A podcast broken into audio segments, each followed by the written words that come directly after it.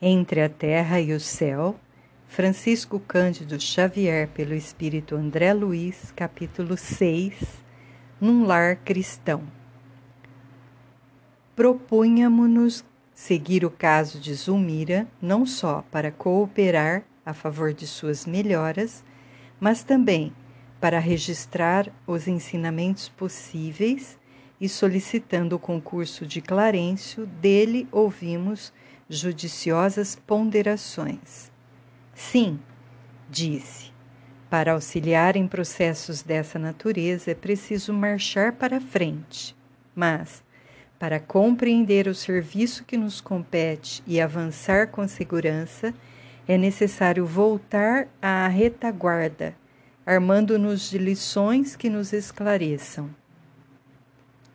Não sabíamos como interpretar-lhe a palavra, Entretanto, ele mesmo nos socorreu explicando, depois de ligeira pausa. Para realizarmos um estudo geral da situação, convém o contato com outras personagens do, do drama que se desenrola. Ser-nos-á interessante para isso uma visita ao pequeno Júlio, no domicílio espiritual em que estagia. Oh, será um prazer, clamei contente. Poderíamos seguir agora? perguntou Hilário encantado. O ministro refletiu por segundos e observou. Nas responsabilidades que exposamos, não é aconselhável indagar por indagar.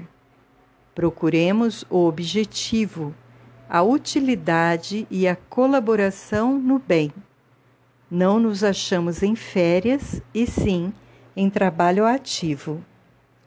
Pensou, pensou e aduziu.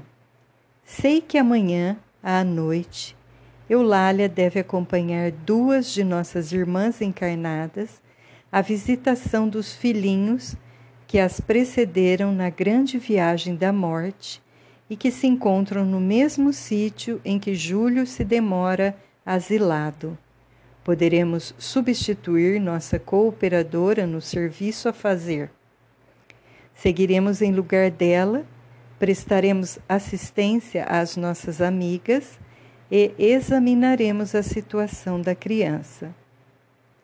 Anotando a preciosa lição de trabalho que aquelas expressões encerravam, aguardamos a noite próxima com ansiedade real.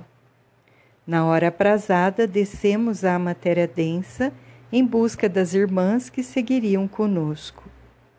Deixou-nos o ministro numa casinha singela de remota região suburbana, depois de informar-nos.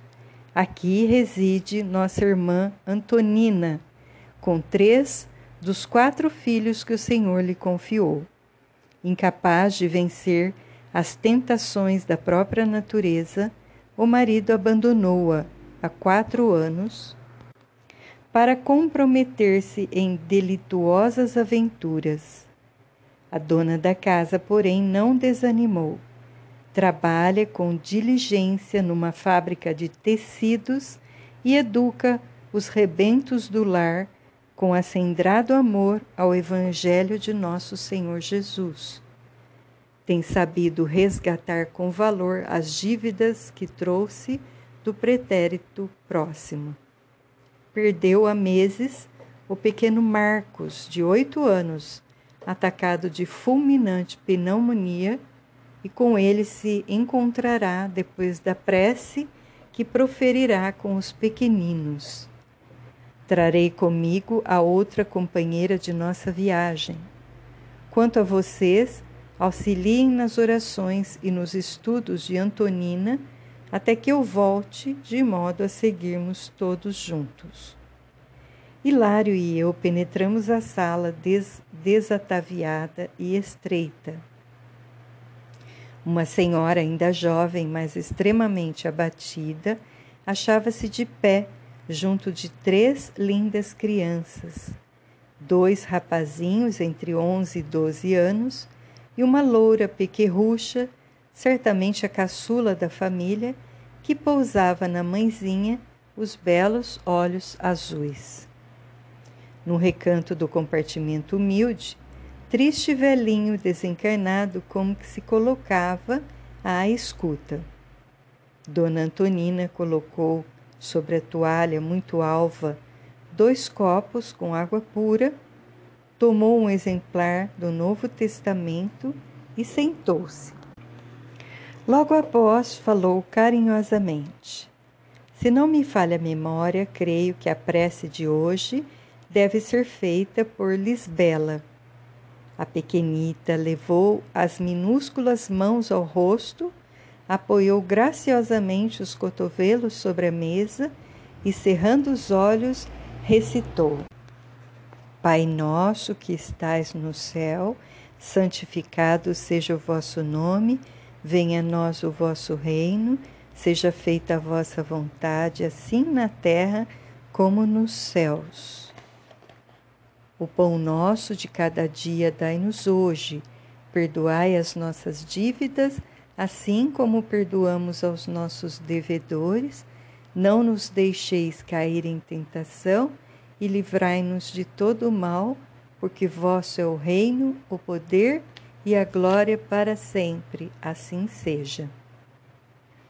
Lisbela abriu os olhos de novo e procurou silenciosamente a aprovação maternal. Dona Antonina sorriu, satisfeita, e exclamou: Você orou muito bem, minha filha. E dividindo agora a atenção com os dois meninos, entregou o Evangelho a um deles, convidando: Abra, Henrique, vejamos a mensagem cristã para os nossos estudos da noite. O rapazinho escolheu o texto ao acaso restituindo o, livre, o livro às mãos maternais. A genitora emocionada leu os versículos 21 e 22 do capítulo 18 das anotações do apóstolo Mateus.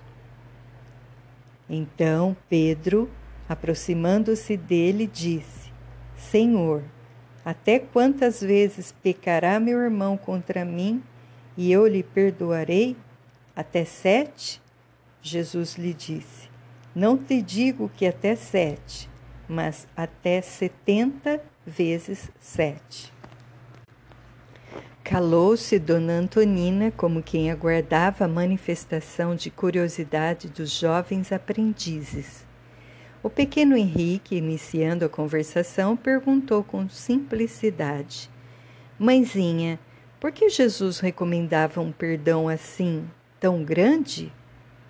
Demonstrando vasto treinamento evangélico, a senhora replicou: Somos levados a crer, meus filhos, que o Divino Mestre, em nos ensinando a desculpar todas as faltas do próximo, inclinava-nos ao melhor processo de viver em paz. Quem não sabe desvencilhar-se dos dissabores da vida, não pode separar-se do mal. Uma pessoa que esteja parada em lembranças desagradáveis caminha sempre com a irritação permanente. Imaginemos vocês na escola. Se não conseguirem esquecer os pequeninos aborrecimentos nos estudos, não poderão aproveitar as lições. Hoje, é um colega menos amigo a preparar lamentável brincadeira. Amanhã é uma incorreção do guarda enfadado em razão de algum equívoco. Se vocês imobilizarem o pensamento na impaciência ou na revolta, poderão fazer coisa pior, afligindo a professora, desmoralizando a escola e prejudicando o próprio nome e a saúde. Uma pessoa que não sabe desculpar vive como, comumente isolada. Ninguém estima a companhia daqueles que somente derramam de si mesmos o vinagre da queixa ou da censura. Nessa altura do ensinamento, Dona Antonina fitou o primogênito e perguntou: Você, Haroldo, quando tem sede, preferiria beber a água escura de um cântaro recheado de lodo? Ah, isso não. replicou o mocinho muito sério. Escolherei água pura, cristalina. Assim somos também, em se tratando de nossas necessidades espirituais. A alma que não perdoa, retendo o mal consigo, assemelha-se ao vaso cheio de lama e fel. Não é o coração que possa, não é coração que possa reconfortar o nosso. Não é alguém capaz de ajudar-nos a vencer nas dificuldades da vida.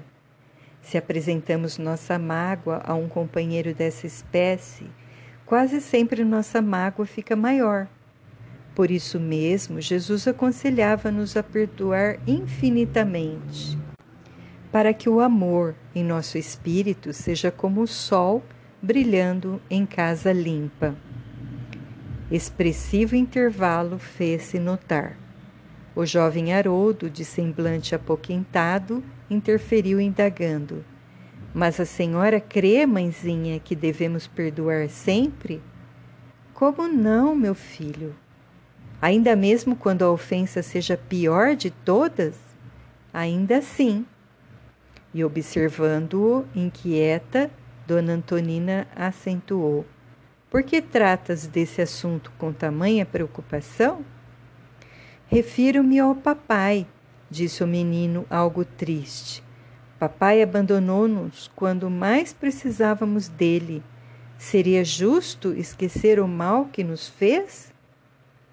Oh, meu filho, comentou a nobre mulher, não te detenhas nesse problema. Por que alimentar rancor contra o homem que te deu a vida? Como condená-lo se não sabemos tudo o que lhe aconteceu? Seria realmente melhor para o nosso bem-estar se ele estivesse conosco. Mas, se devemos suportar a ausência dele, que os nossos melhores pensamentos o acompanhem. Teu pai, meu filho, com a permissão do céu, Deu-te o corpo em que aprendes a servir a Deus. Por esse motivo, é credor de teu maior carinho. Há serviços que não podemos pagar senão com amor. Nossa dívida para com os pais é dessa natureza.